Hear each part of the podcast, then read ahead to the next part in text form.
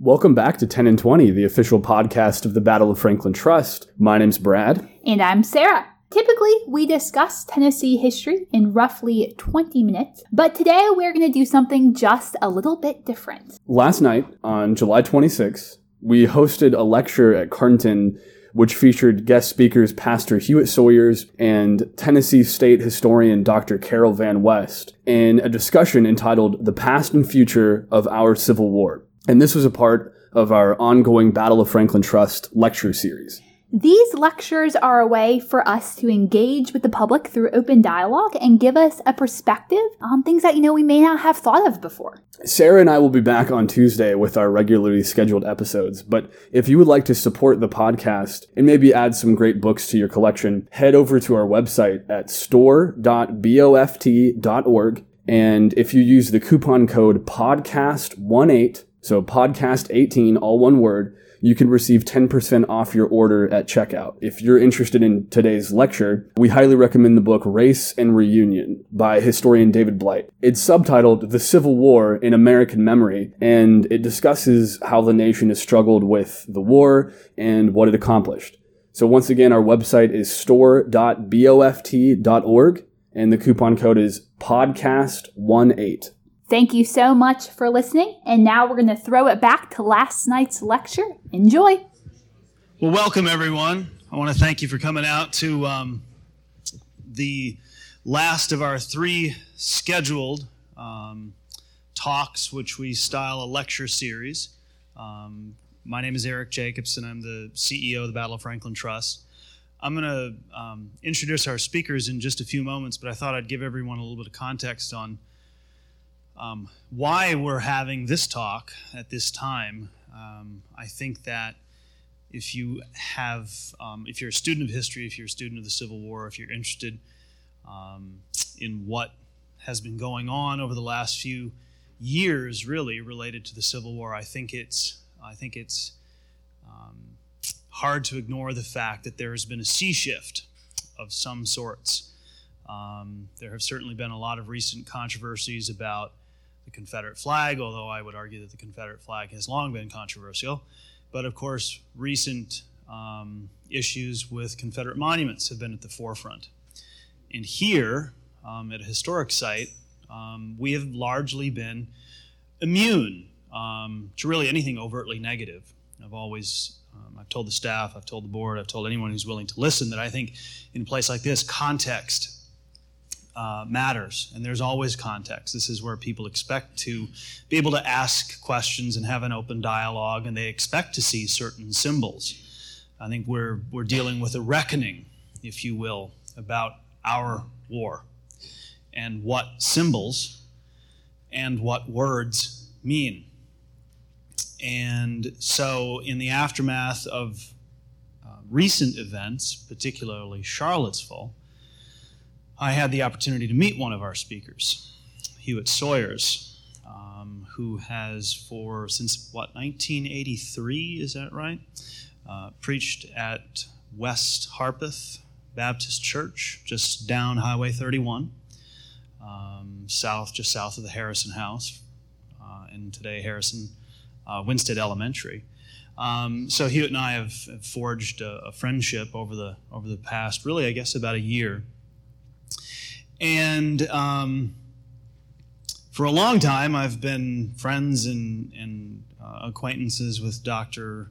Uh, Van West, who has uh, taught at MTSU for many years, has been a great supporter of everything we've done in Franklin through the um, to the Tennessee Heritage area, and um, he's now for how many years has it been since you were appointed state historian? Three, four, five years. So five years. Um, these two men, who I respect a great deal, come um, here tonight with very different perspectives. One is a very scholarly perspective. Um, one um, is a very personal, uh, is a very social, and a very, I think, religious perspective. And obviously, there's a bit of a difference in age, and there's, frankly, a difference in race. These are the issues we've grappled with, I think, related to our war for the better part of a century and a half. What does it all mean? And more than anything, the purpose of this last talk for this year is that just about everything related to the Civil War, except things like dates and casualties and names, mean different things to different people. And not everything about our war is across the spectrum just a static thing. It all is very different to a wide variety of people, starting with those who fought the war and those who survived it. And then today, all of us who remain very much impacted by the events of not just 150 years ago, but I think and I'm, and I'm hoping that one of the stories we'll hear tonight is how people not that long ago in recent history were impacted by the legacy um, of our war. So, with that, I um, am going to ask one simple question. Well, at least I think it's simple. And then I'm going to turn the microphone over to Hewitt and Devan, and they're going to have a dialogue really between themselves, but talking to you. We're going to um, run until about 6:45 and 6:50 with the two of them and then we'll open up the floor. We'll take four, or five, or six questions. We do need to finish by seven or just a few minutes after. I know all of you probably have things to do beyond here. Van has to be in Atlanta tomorrow. Um, I have to be back here tomorrow. I'm not sure what Hewitt's plans are, but that's sort of the uh, that's sort of the schedule for tonight. So what I'm going to ask is really kind of a two twofold or threefold kind of question. What does the war and its legacy mean to each of you? And from there, um, I'm going to let you run with the show. So, who wants to go first? I defer to the Williamson County. that seems like uh, the scholar uh, handed it over to the religious guy. Well, I would like to say that the the war has um, left a huge legacy, I think, to someone in my status, because the war, uh, having been fought, has left an indelible imprint, particularly upon persons of color. when I talk with someone about the war, typically they will say it's just something of history. It was fought, it was a war that was a war between the states. Not much else, it was just a war. But when I look at it, it was a war about slavery. And that slavery actually caused a real hard thing for people of color. Yes, the slaves were freed by the Emancipation Proclamation, but the Emancipation Proclamation did not free the minds of people because things were put in the minds of people that last even to now, to this present day. And some people still have the legacy of what came through slavery. And some people still don't understand it now why some people just don't seem to be able to help themselves. And I think it's a legacy of slavery. So when you talk about the war, the war still has its problems even today. So that's what I would say the war means to people of color even from then unto now. And even some of the things that we see as historical monuments and things like that raise different issues in the lives of some people than what other people see when they say it's just history. Van, I'm gonna let you go. Well, you know, the, the question about the legacy of the war, I've had the advantage of knowing that this question was always going to come to me uh, when I agreed to be the co chair of the state sesquicentennial commission back now 10 years ago. And what is, so I thought about that. And one of the things I'm most proud about that we've been able to accomplish in Tennessee in this decade because there's a whole lot of good things that have happened. But this is one of the best because it reaches one of the biggest audiences we get. And it will be there for 20 years at least. And those are the exhibits, if you've ever stopped to look at any of them, at the welcome centers in Tennessee. Every welcome center has one. And it was done from a tourism standpoint to support the Civil War Trails program. Okay, that and that's very good. But how do you concisely say what the war meant, the legacy of the war, to visitors who are really just there to, uh, you know, go to the facilities real quick, and maybe they'll take a quick look at this exhibit. So when I decided that the war really ended meaning two things, one was pretty clear: reunification, and I think that's crucial. The United States does not become the leader of the free world without the Civil War and reunification. And then the second part is redefinition of citizenship. And that's been the sticky wicket. You know, the 14th Amendment said equal protection of the laws is that was only litigated for the next 100 years. Uh, today, I'm working on a project down in Notasulga, Alabama. This is in Macon County, Alabama. And it's a fascinating community. And this school is fascinating because it was really sort of the school that tipped the scales for what they were trying to do in Alabama as far as desegregation, where actually a community school said, you know, we're okay being black and whites in this same school. We don't want a state law that says we have to go to a private academy. We want to keep what we have together. And they start fighting back. So, you know, they were finally grappling with what that equal protection clause meant 100 years later. These are events of 1964. And because they wouldn't go along, of course, what did they do? They blew up the school you know, you know, it's like, no, you will uh, go along. So, I mean, it's a difficult, that's been the difficult question. What does the equal protection mean? And then, who is a citizen? I always think we're getting ready in Tennessee and across the nation, but particularly in our state, to celebrate the woman's suffrage amendment because Tennessee was the last state and the necessary last state to ratify it. I don't think that happens without the 15th Amendment giving African American men the right to vote.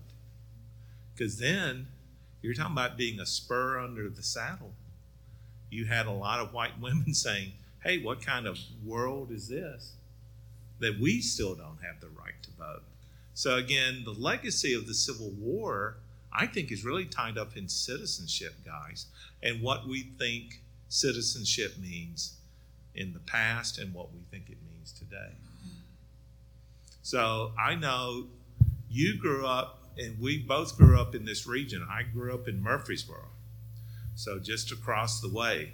Although I will let you guys in Franklin know there isn't a wall between Murfreesboro and Franklin. You can actually go there uh, 840 doesn't have a barrier up there. Um, but, you know, we grew up in similar sort of sized towns back then when we were growing up. So I wanted to explore a little bit about, and we're about the same age. We grew up when it was still a segregated South, and we went through that change. So, what was your experiences like? When I lived, uh, grew up, um, about a good strong rock throw from an elementary and high school. And it never dawned on me because I thought that uh, it wasn't anything wrong with me not going to the elementary and high school at College Grove. I grew up at College Grove. Uh, I usually, uh, with a tongue in cheek, say I was grew up downtown College Grove. Uh, I know what you mean yeah, right downtown College Grove. But I I had to get up and catch the bus at six o'clock in the morning to go to Franklin to high school. Uh, Claiborne Hughes Nursing Home was the high school that I went to there, Natchez High. But the it never bothered me at the time because uh, the neighborhood that I grew up in, there was not any problems with any of my neighbors or anything like that.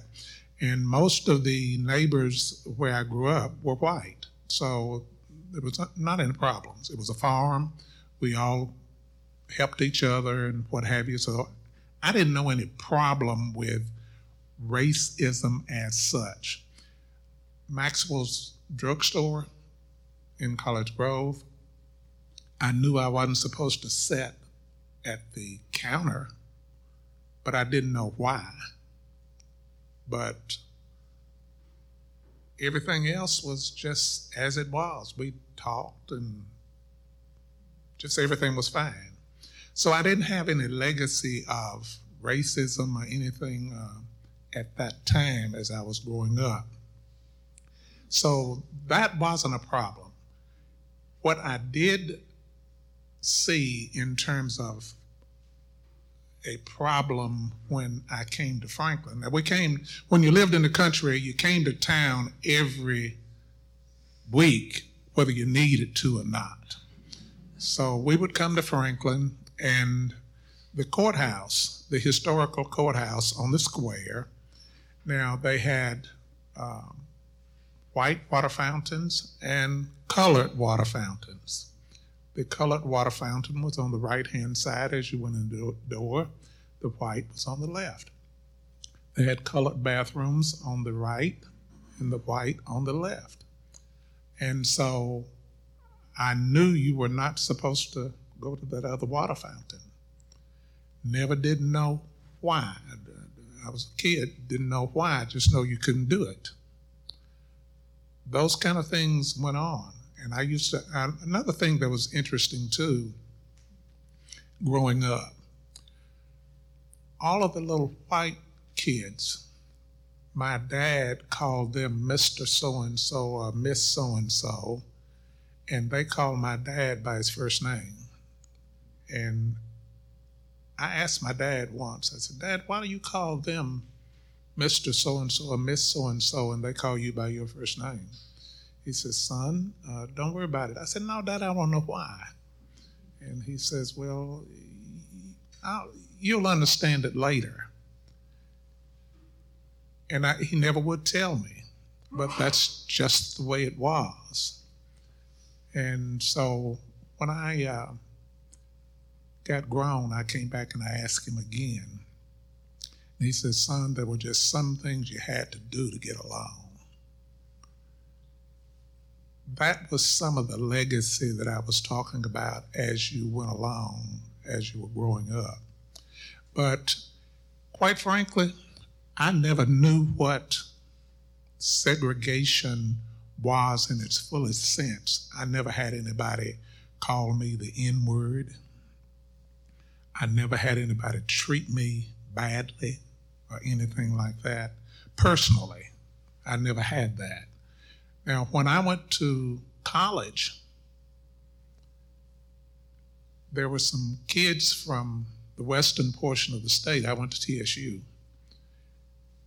If you said something about a white guy to them, they would go into hysteria. I mean, literally into hysteria they had gone into that type of thing and they were just, um, oh, yeah. But I never went through that. I, I mean, I guess I was blessed in that situation. But I just want to share some of that with you. Now, I did in Franklin when the uh, they were talking about restoring theater downtown. Uh, I really wasn't too interested in doing it because when I was there, I had to go upstairs in the theater to, to watch a movie because all colored had to go upstairs. The everybody else went in on, on the bottom floor. Uh, I never did understand why that had to be, but then after I thought about it, the upstairs seats were the better seats anyway. but, but that's kind of the way it went. But you know, I really didn't understand it as a kid why that's the way it was. I shared at Winstead Elementary School. My grandson was going to school there. They had grandparents to come and share some of the things that went on when I was in school and as compared to them being in school. And some parents of their kids, these were fifth graders, and parents had moved here from up north. And I was sharing some of the, these things with them. And literally, these parents came up to me and they they literally literally accused me of not telling the truth. They did not believe that me living and talking to them that these things had really happened and happened in Williamson County, Tennessee. They didn't believe it. But it's real. It had happened in Williamson County, Tennessee. Well, you know, that's, uh, of course, my experience is totally opposite. And it was something that started to shape my understanding of the Civil War. Now, you know, this will, of course, shock a lot of people in this room. But, you know, when the centennial happened, I was born in 1955. So I was six years old in 1961. And, you know, by that time, you, you're a little bit aware of stuff. And I started writing my first history books about the Civil War at that time. Um, my mother kept all of those, which I did not know until she passed, that she kept all of those. And then in 1962, they had a great centennial parade about the Civil War in Murfreesboro down the square. And she had pictures of me inside of the parade float. And my job was to turn the crank that turned John Hunt Morgan and Mattie Ready around in circles as the float went down the street. So, you know, now uh, uh, you're talking about to- uh, polar opposite experiences. That too is what the Middle Tennessee was like back at that time. Uh, I was in the fifth grade. This was 65 when they finally did token integration of the public schools, and probably some of y'all experienced about the same time here.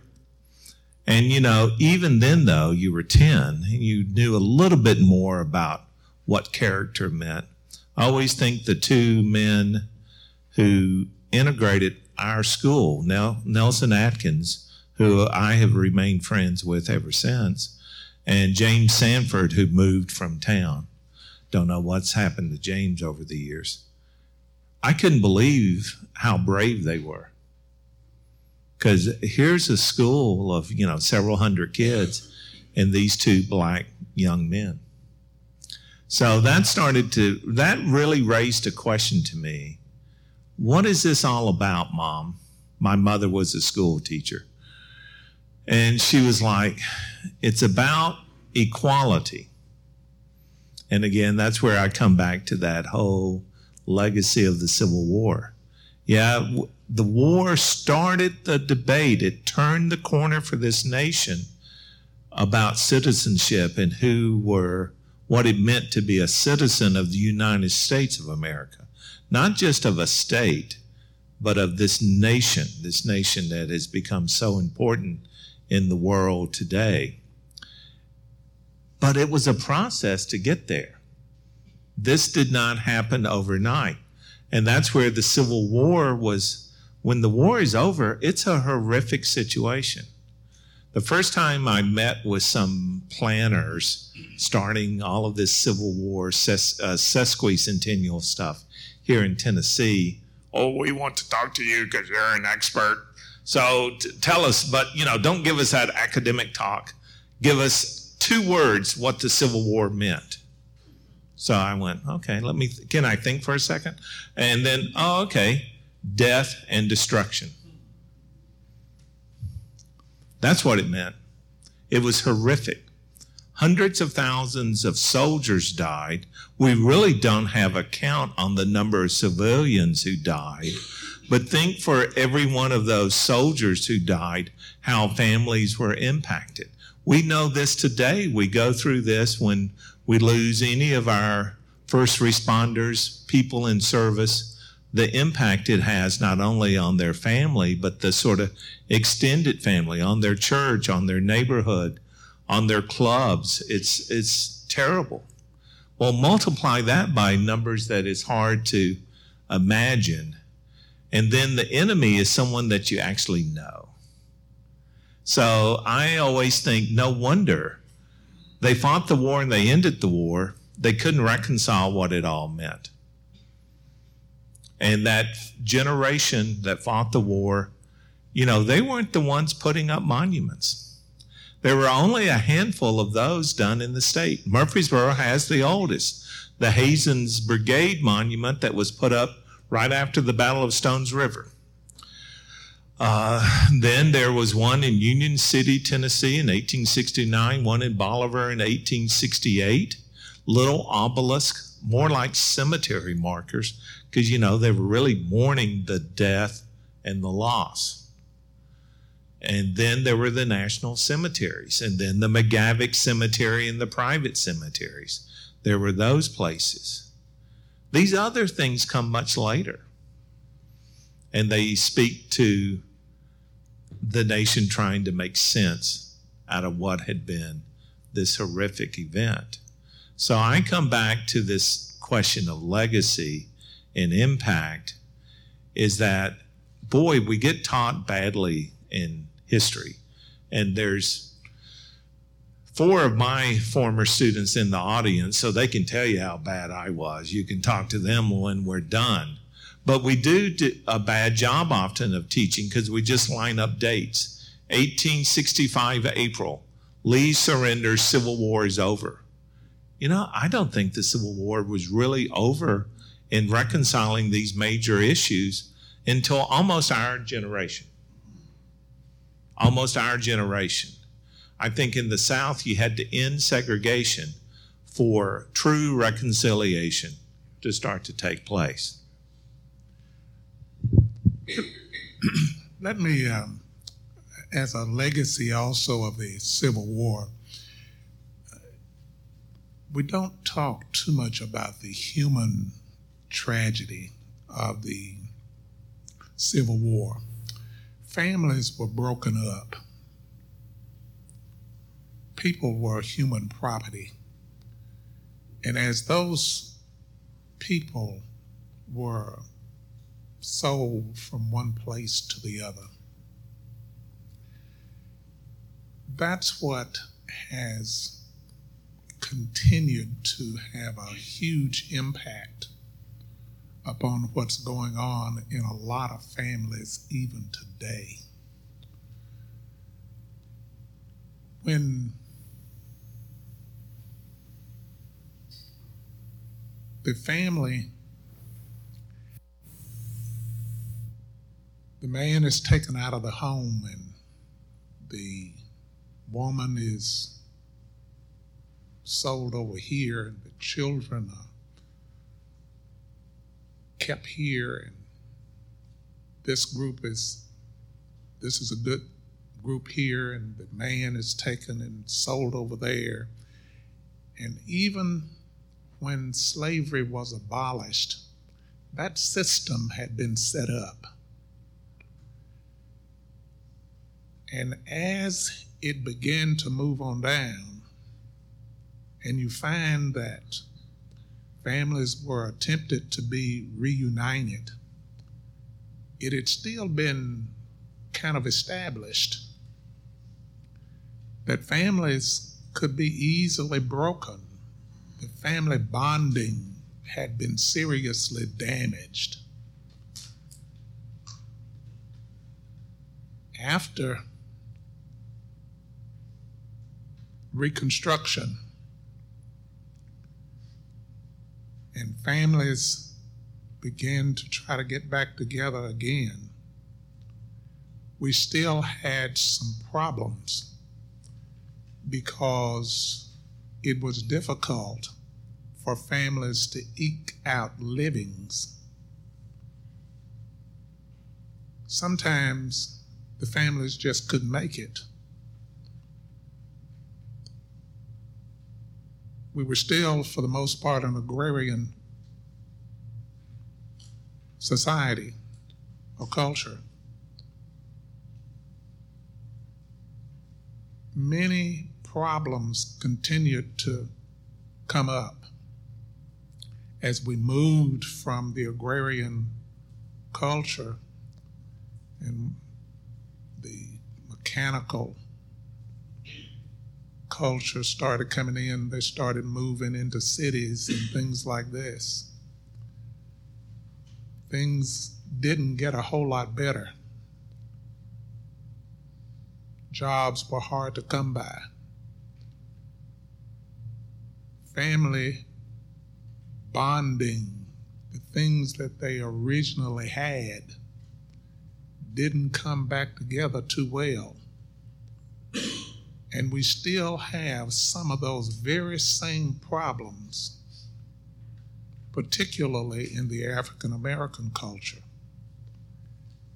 And I think it all stems back to where it was broken up when slavery started. Tell me, Van, do you think that that the Civil War has uh, is is that a true assessment, or does that uh, Civil War really have anything to do with that? Well, I would say that's beyond my pay grade, but I'm gonna I'm gonna take a shot at that. You know, when I think deeply about what it means to be an American. And some of you know I'm shamelessly uh, patriotic and uh, proud of our country. And we're not perfect. We're far from perfect. But we began with the absolutely right idea of all men are created equal, that that was going to be the basis of this new society of why we would take the risk of breaking away at that mm-hmm. time from one of the most powerful empires in the world to create this new nation based on that. And it was a torturous route to get a constitution to where the states could work together effectively and start to build a nation. There was the compromise, the stain that was there. And that's the three fifths clause. Oh, yeah, we're going to recognize slavery. And in fact, we're going to empower the slave states that they can have greater representation than they actually deserve because they say, on the one hand, slaves are property, but then on the other hand, for population count, well, you can count three fifths of them. So, you know, that was, I think, a great stain upon what the nation was trying to become. And the Civil War erased that with the results of the war in the 13th Amendment. The three fifths clause went away. Um, and of course, ironically, if the South had really sort of exercised its political power, that empowered more voters and they could have been great. But then that's when you get all the Reconstruction politics and it all gets very confusing real quick. So I tend to think that, you know, you can look at the, the course of the nation and the Civil War finally reconciled the great stain of the founding fathers, and that was the acceptance of slavery. And they did so not because they all wanted to, but they felt this is the best way that we can unite to start to build that ideal. And this is where I think it's we all should play a role in making sure that we're always striving for that ideal of the Declaration of Independence. It is one of the great documents in world history, and of course, it's done by a slave owner who had a long term relation with a slave teenager from whom several children came forth. That's all. Even Monticello will now finally talk about that. That's a reality that, again, we didn't want to talk about, but it's true. And I'll tell you how much we have grown on some of this. Guys, a few weeks ago, I'm in Edgefield, South Carolina. Who's the famous 20th century politician from Edgefield? Strom Thurmond. And there's a, a commanding statue of Thurmond on their town square. He's, you know, clearly the most famous person ever to come from this little town. And they list his children on it. And it's been amended to list that black child that he had back in the 1930s or 40s when he was a young man, something that didn't become known until fairly recent. So, you know, people sometimes go into this rant with me, oh, well, people are trying to erase history. You know, I think we're still trying to get the history right. And, you know, when you see that in Edgefield, South Carolina, it sort of gave me hope that, okay, there's a lot of things I don't agree with, but this gives me hope that we can get the history right. I think that's good. And I, I think that's where um, we have to work on trying to make sure we do get it right because that's the that's the foundation where we need to be to make sure that it is right. Uh, I agree with that. I'm um, excuse me. I'm certain that uh, as we move forward uh, in looking at where history can uh, be better as we go forth in the future is more things just like what you have just stated.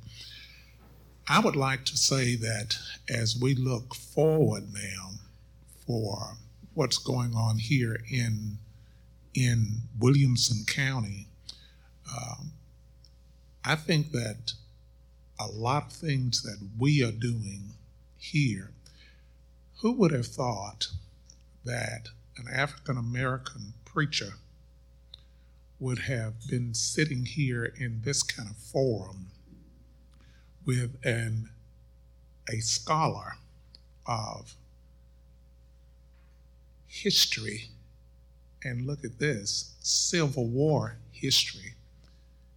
In front of an audience like this discussing these kind of issues. And with an audience like this, and I'm looking into your faces, and you are being extraordinarily attentive to what's going on. This is what's necessary for us to move forward as a people because it's important that we be able to communicate and to understand where we are as a people if we're going to be able to do the things that are necessary for our entire society to move forward. History is so important, and I know this is the cliche, but if we do not get history right, we are absolutely doomed to repeat the same history. So I'm I'm at this point in saying that I believe more sessions like this are necessary for us to do so that we don't make the failures of the past. And I believe that we'll move forward if we'll keep doing the same kind of things. Okay, that's uh, uh, that's very thoughtful, and it makes me think of what is history to begin with. As I sometimes tell audiences, you know, it is the ultimate. It is what it is. And you know, one of our problems on some of these issues is we want to pretend it's something that it wasn't. And dialogue and discussions are always good. And yes, I agree with you. This type of forum, the turnout, the folks that, that you've come, um, certainly we could go into many different parameters and topics here, but it gets to something I've learned a lot from Tennesseans in doing this work of the sesquicentennial, of the Civil War National Heritage Area, all of these different projects from working on the Natchez Street Historic District here in Franklin years ago.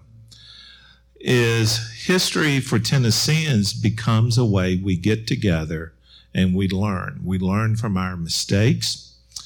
We learn of the possibilities that existed in the past and maybe the paths that weren't taken and should have been taken, but we can debate those and maybe find a new path. History is not a battlefield in Tennessee. I don't want it to become that. I want it to become part of the ways we dialogue as a group of citizens. Because again, when with the Civil War, I come back to it's the citizenship that really matters. I think we understood slowly, slowly, as a people, that we were far greater as citizens of this nation than we were as people from Murfreesboro, people from Tennessee. We, that's how we have moved forth. And I think we were ordained, and I'll try to not, I'll leave the preaching to you, but I think we were ordained this role. And we either accept this role of leadership or we'll be forever damned for not doing it. Let me say one other thing I, I wanted to mention about um, monuments and things like that. One of the things that I think that we need to also be aware of, uh, uh, this monument that was uh, uh in Charlottesville, sometimes we become very, very worked up about monuments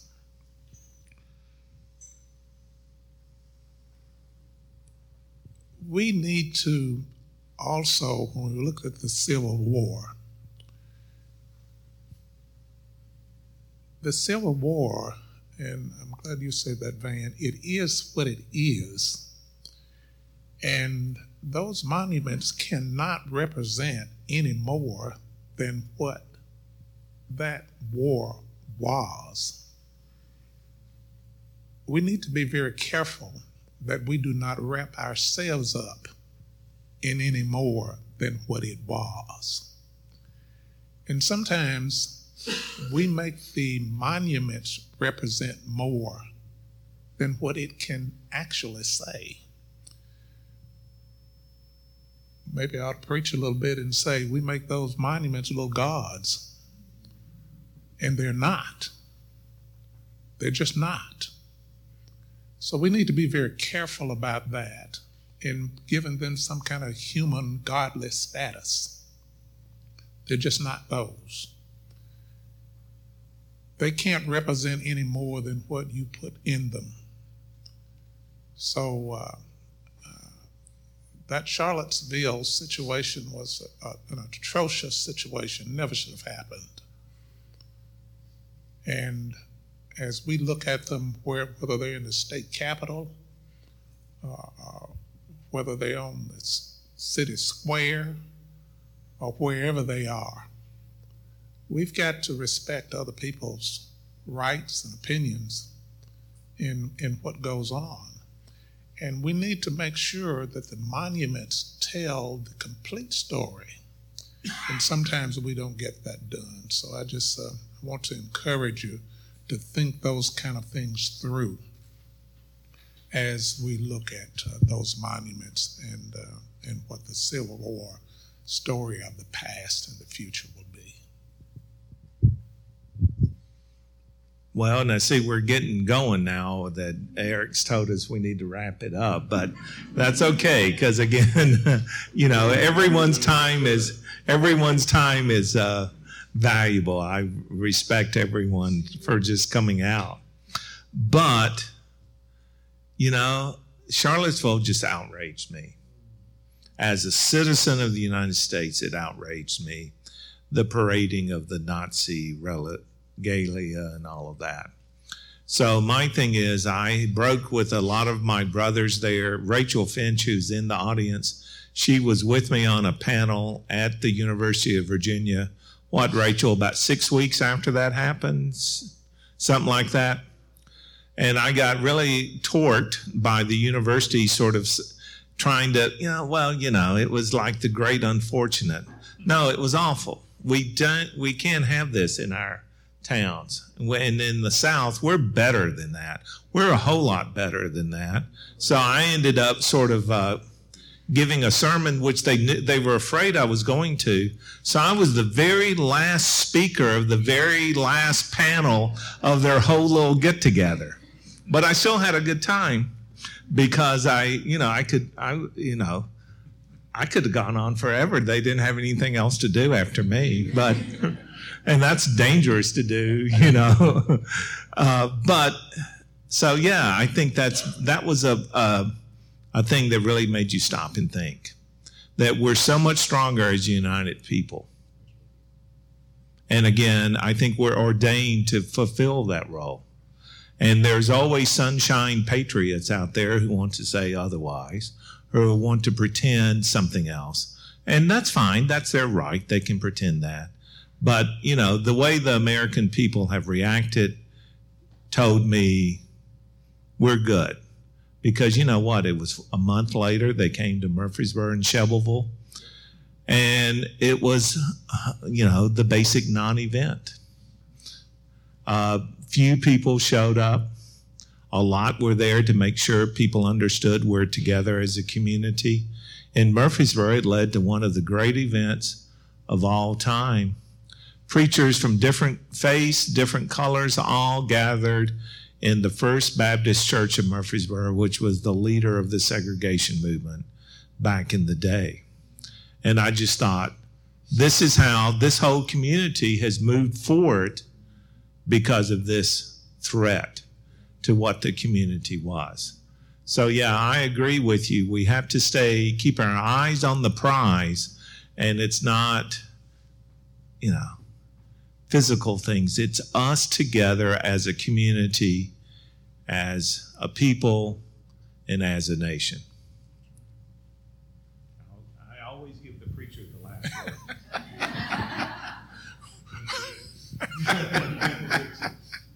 Well, I'm, I won't give the benediction. I'll just go ahead and turn it back over to Eric. But I appreciate uh, uh, you all being so kind to us and allowing us to take up your time. Let's let's give them a round of applause.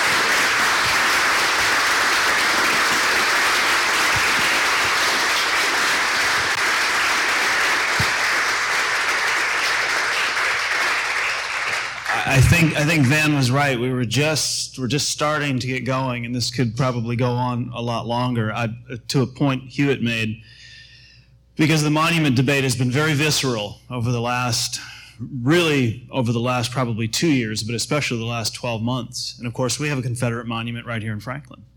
Um, but I think it's a point well taken that we can make monuments more than they ever were and we can we can make them into almost human beings but of course they're not and there are many things in the united states let alone the world that are not sacrosanct change is often very difficult and one of the conversations i've had repeatedly because it relates to a monument is of course one that was removed in memphis to nathan bedford forrest and a conversation that's often had is about, well, there's it's grave desecration because he's buried underneath the monument. Yes, he is. But very few people who make that argument understand that that's not where he was first buried. You see, Forrest's grave was desecrated 100 years ago when he was dug up from Elmwood Cemetery and moved to where he is now. They also dug up his wife and then erected this massive equestrian statue over the top of them. And I think the real question is why would people dig up two human beings who had been buried for many years and then erect a statue over the top of them? I think that's the real question. With that monument, and like us, not all monuments are the same. And not everyone looks at the situation the same. So I appreciate you all coming out and, um, and having the, the dialogue that I think we do need to have. That if we talk to each other um, rather than at each other, um, I think we'll make a lot more progress. So with that, I, would like to open it up to um, a handful of questions. Um, we'll, we'll, we have a limited amount of time, but let's start with you. Yes, sir. Uh, what if, if uh, slavery had been abolished at the writing of our Constitution? Do you think other issues that divided us would have driven us to a civil war to actually shoot against each other? Or when would that have occurred? Or how would things have changed? You say the Civil War divided us, but a lot of people say it melded us into, you know, one country. Okay, well, the question was if the Constitution had actually abolished slavery and, and eliminated the slave states as a what if. Well, that's a great what if. Uh, I think we know from the time it, it seems that that would have been impossible. I think that that has been the great dividing point because politically, when you get into this, it was the three fifths clause just as the nations continue to expand. Just think if you, you know, this aggravated the northern states to no end, you know, just in political power. And, you know, we all know it's can get to be very partisan and it's all sort of politics, no common sense. So I don't see any great dividing issues if it hadn't been for the presence of free states and slave states. Uh, the one thing I would go to is the one of the chief founders again, and I sound like someone from University of Virginia. I keep on bringing him up, but um, Thomas Jefferson, when he said about the Missouri Compromise in his famous letter, it was a fire bell in the night and he feared for the Union because he knew finally the issue was joined. The issue was joined. So there's one of your founders in 1820 realizing how crucial that issue was. So that's where I think, yeah, if we had if we had moved forth as a free nation, I think that was what we were meant to do, and I think it would have been good. But I don't think in 1787 that was possible. Yes, sir. So, what can you tell me about uh, the gentleman by the name William Ellison? I think Ellison Jr. From, he was from South Carolina. If you've ever heard the name, I spent some time in Carolina, and supposedly he was black and he was a slave owner. Oh, and that's and there were African Americans who were slave owners. Uh, sometimes African Americans would buy slaves to set them free. I know one of my graduate students was just working on a builder in Charleston um, named Squash. He was a house builder. And that's what he did once he bought money and once he gained money and he was able to buy his family and set them free except for his wife. He was never the guy who owned his wife would never sell sell him to that. So you do have instances like that. You do have in um, Louisiana, you have some African American planters. Again, evil doesn't just reside in one one race; it can be everywhere. And I think slavery is an evil, and some people of color fell for that evil.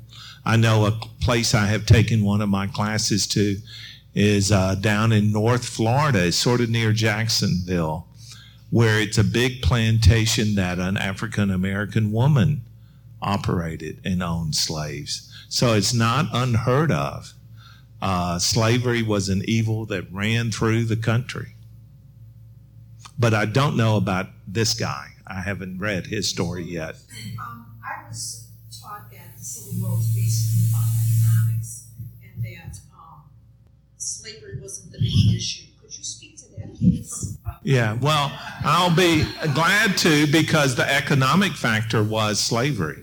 uh, this is something that one way that you can explore this is very interesting if you're on ancestry.com is to go into the estate records of some famous people and famous plantation owners and you know it's amazing this stuff that you know sells at auctions for $75,000 these pieces of furniture you know they'll give it a few dollars or a few pounds but then the most valuable thing they owned were their enslaved people so that was the the South lost a. I don't. I'm sure someone's done the study. I just don't know it. Hundreds of millions of dollars of wealth when slaves were set free because that was the most valuable thing that they owned. So there was that economic side to the impact of slavery in the Civil War. They, particularly once the inland you know, you couldn't import slaves into this country legally after 1807. And the inland market started to really develop. And that's where Tennessee becomes a state that has some major slave trading operations in Nashville and Memphis because the trade was, you know, agriculture was moving into Texas and the western states because it was new land, open land. If I might, I, just to add one comment to this, there's actually a panel over here you, you might read, and I always encourage people to read the, the political documents or the speeches of the politicians and the, especially the elite, what they were saying, and the words are actually shocking to our, you know, our modern sensibilities. When you see the man and vice president of the Confederacy say that our new government is, founded on the accepted fact that the Negro is not equal to the white man but he comes right out and says it. Mississippi, when they secede, they issue a declaration that says our uh, interest is thoroughly connected to the institution of slavery. They, they even go on to say, by, by an imperious law of nature, only the Negro can bear exposure to the tropical sun. I mean, if nothing else, they're honest. But the economics, commodity production. What's the primary commodity in the Old South? cotton and the world's lust for it. And who is raising cotton? Large planters who own 4 million people. And so it boils right back. So, yes, it is economics. And it's states' rights. The states' rights to decide whether they wanted to have slaves or not. Yes, sir. Could you speak to the Emancipation Proclamation and what its limits were and when true freedom for uh, slaves? I always think true freedom for slaves became law with the passage of the 13th Amendment.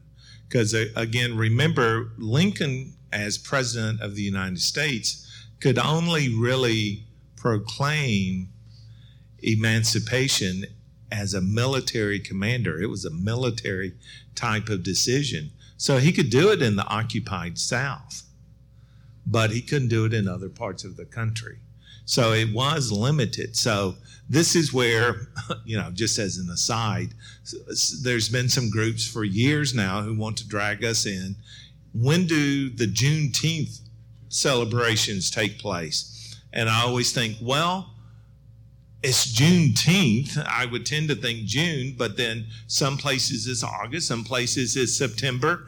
And it's, well, because I know in North Carolina, where I just was, it was in um, 1865 uh, in Winston-Salem. And um, so that's one of the things that, again, I always argue about telling the whole story. That's part of the whole story. Emancipation Proclamation is announced right after the Battle of Stones River. I mean, Stones River was pivotal for that announcement, but it didn't really affect all of the South until actually the war is over and they pass the 13th Amendment. Yeah, if the Civil War had never been fought, how sustainable was the uh, was slavery and, and, that economic, uh, uh, you know, that, that model? You know, that's been something that I've read some new studies on, and it is interesting. Um, uh, that's been one of the debates that it was starting to die a slow death But again, when I look at these estate evaluations and, you know, sales, you know, sales of slaves were getting their highest prices in the 1850s. I don't see where that had started to diminish yet in the United States. Now, in Brazil, it finally ends around 1890, if I remember. And some people have said, well, that would have been the case here. But, you know, that's another couple of generations. You know, I, I really think that the Civil War was almost, and this is, again, I'm preaching here. I, this is not a fact. This is one of these, this is a uh, theory based, up, you know, this is a fact based upon my theories, as I sometimes kid my students for bringing up in class. But I'll do it now. And that is, I just think it was almost like the price we paid to live up to the Declaration of Independence. We made that decision in the Constitution to compromise on that and to allow it. A lot of people thought that once you stopped importing slaves from Africa in 1807, it would die out. And it didn't die out, it became bigger and more uh, stronger economically. So maybe 1890, I will grant that because that's what happened in Brazil.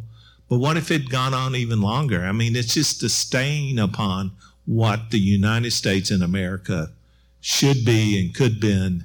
And if we do that, are we a leader at the time of World War One? Maybe not. Are we in the same role in World War II? Maybe not.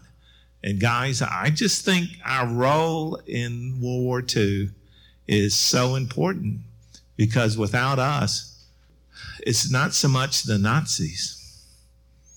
It's those Russians and the, and uh, would we have had a communist Europe? So, you know, I think things sometimes work out the way they were meant to be. It's not that it was easy and and and not a lot of difficult choices and a lot of sad things happened, but um, I'm not one to bash the United States of America. We just make mistakes, we learn from it, we move forward.